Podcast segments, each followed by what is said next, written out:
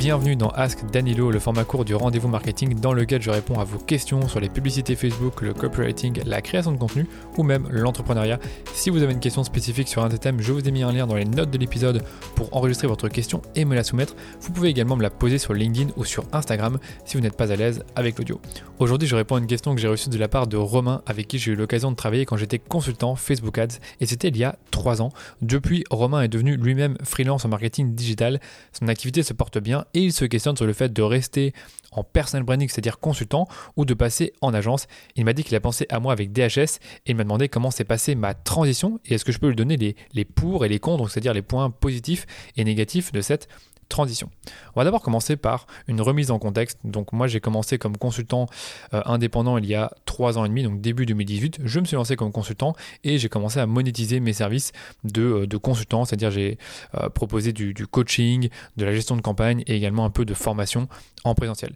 J'ai commencé à générer de plus en plus de revenus, c'est-à-dire en une bonne année, euh, je suis passé de zéro à plus ou moins dix mille euros par mois de revenus et j'ai eu de plus en plus de demandes que je ne pouvais plus traiter. Donc j'avais deux solutions si je voulais gagner plus, c'était soit bah, de, de refuser finalement les demandes que j'avais ou d'augmenter mes prix, c'est-à-dire dire ok, je veux bien travailler avec toi, mais alors j'augmente mes prix, ou alors d'augmenter mes prix à mes clients actuels. En tout cas, c'est la question, les questions que je me posais beaucoup et je me disais si je veux rester seul, le seul moyen, le seul levier que j'ai vraiment euh, pour monétiser mieux mes services, c'est encore une fois d'augmenter mes prix et comme je disais, de refuser certaines demandes qui ne m'intéressent pas ou que je ne peux pas traiter parce que je suis déjà trop occupé et que je peux éventuellement mettre sur une liste d'attente. Deuxième solution, c'était de constituer une équipe et donc de scaler un peu euh, la, la structure en elle-même et chercher à avoir une équipe pour prendre plus de projets et donc générer plus de revenus, donc c'est-à-dire devenir une agence. C'est finalement la décision que j'ai prise, donc je me suis lancé en tant qu'agence en juillet deux mille dix-neuf.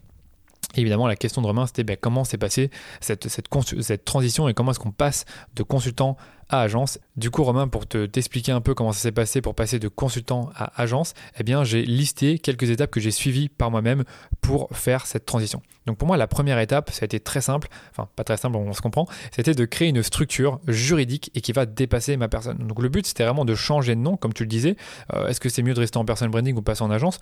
Moi, je me suis dit, si je, si je veux avoir une équipe, si je veux recruter et si je veux m'agrandir, il ne faut plus que je communique en mon nom parce que de toute façon, à partir d'un certain moment, les clients vont comprendre que c'est pas moi qui gère leur campagne. Donc autant dire que c'est une entité, donc par exemple D H S Digital, qui va gérer leur campagne et donc recruter une équipe. Et surtout, tu sais, quand tu recrutes une équipe, c'est bien les, de les fédérer autour d'un projet commun, d'un nom, une marque. Donc si je, si je recrutais une équipe et que c'est toujours pour que ces personnes-là travaillent en mode fantôme et qu'on n'entende pas parler d'elles, c'était beaucoup moins motivant pour elles. Donc pour moi, la, la solution d'agence faisait sens.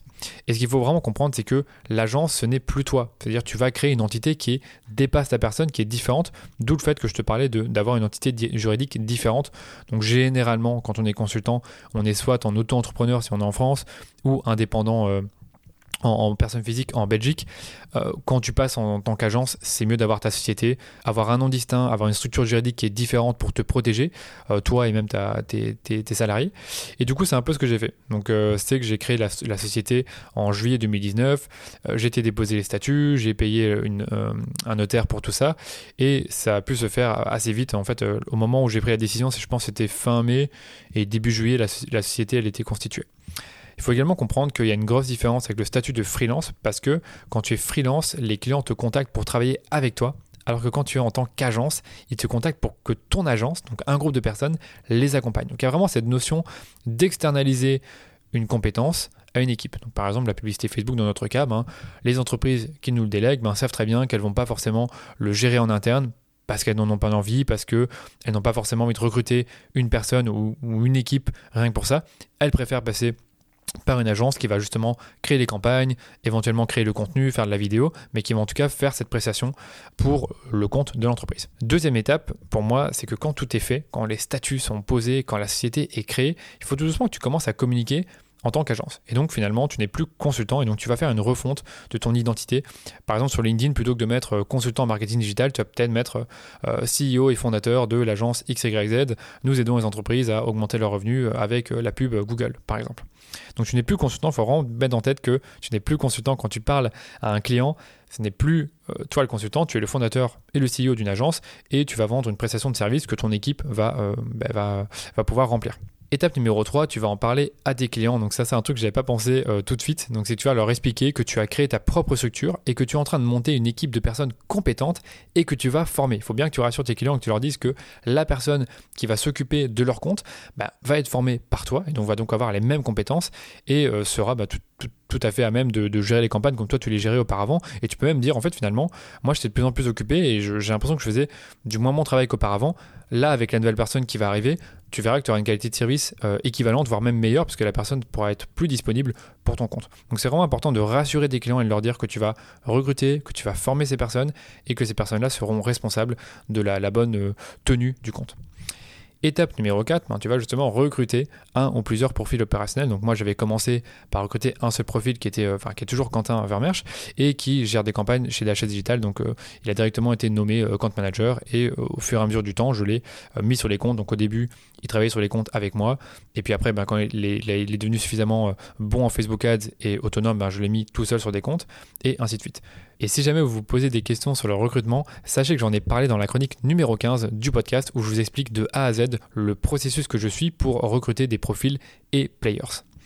Étape numéro cinq, eh bien, tu vas former la personne euh, qui t'a rejoint, tu vas la présenter à tes clients, tu vas déléguer tout doucement le travail comme je te le disais et euh, ce que je te conseille c'est de rester présent auprès de tes clients. Donc ça va faire bizarre en fait si tu disparais, donc autant toujours être présent mais ne plus faire le travail opérationnel au fur et à mesure du temps. Au début il est tout à fait normal bah, que tu continues à le faire mais que tu as une personne à côté de toi qui regarde ce que tu fais et qui va essayer de comprendre tout ce que tu fais. D'ailleurs j'en profite pour dire que si jamais tu as développé ton propre, euh, ta propre formation et que tu la vends, c'est parfait parce qu'en fait tu vas pouvoir la donner à, aux nouveaux membres de ton équipe pour qu'ils puissent se former. Donc moi, c'est un peu ce que j'ai fait avec la formation Facebook Ads Academy, c'est que comme c'est une formation super complète sur les Facebook Ads, eh bien, dès que j'ai une personne qui arrive, je, je la forme euh, via ma formation, je lui donne également des contenus supplémentaires, mais déjà avec ma formation en elle-même, elle peut déjà être formée à mes méthodes. Et ça, c'est plutôt bien parce que ça facilite le process de formation des équipes. Et sache qu'il y a beaucoup d'agences où, euh, je vais pas citer des noms, où les, les personnes euh, qui arrivent ne sont pas forcément bien formées. On va leur donner un petit programme de formation rapide, mais je pense que c'est hyper important dès le départ quand tu recrutes une personne de l'accompagner pendant plusieurs mois pour qu'elle soit bien formée et soit ben, finalement opérationnelle et ait le, le, même, le même scope de compétences que toi.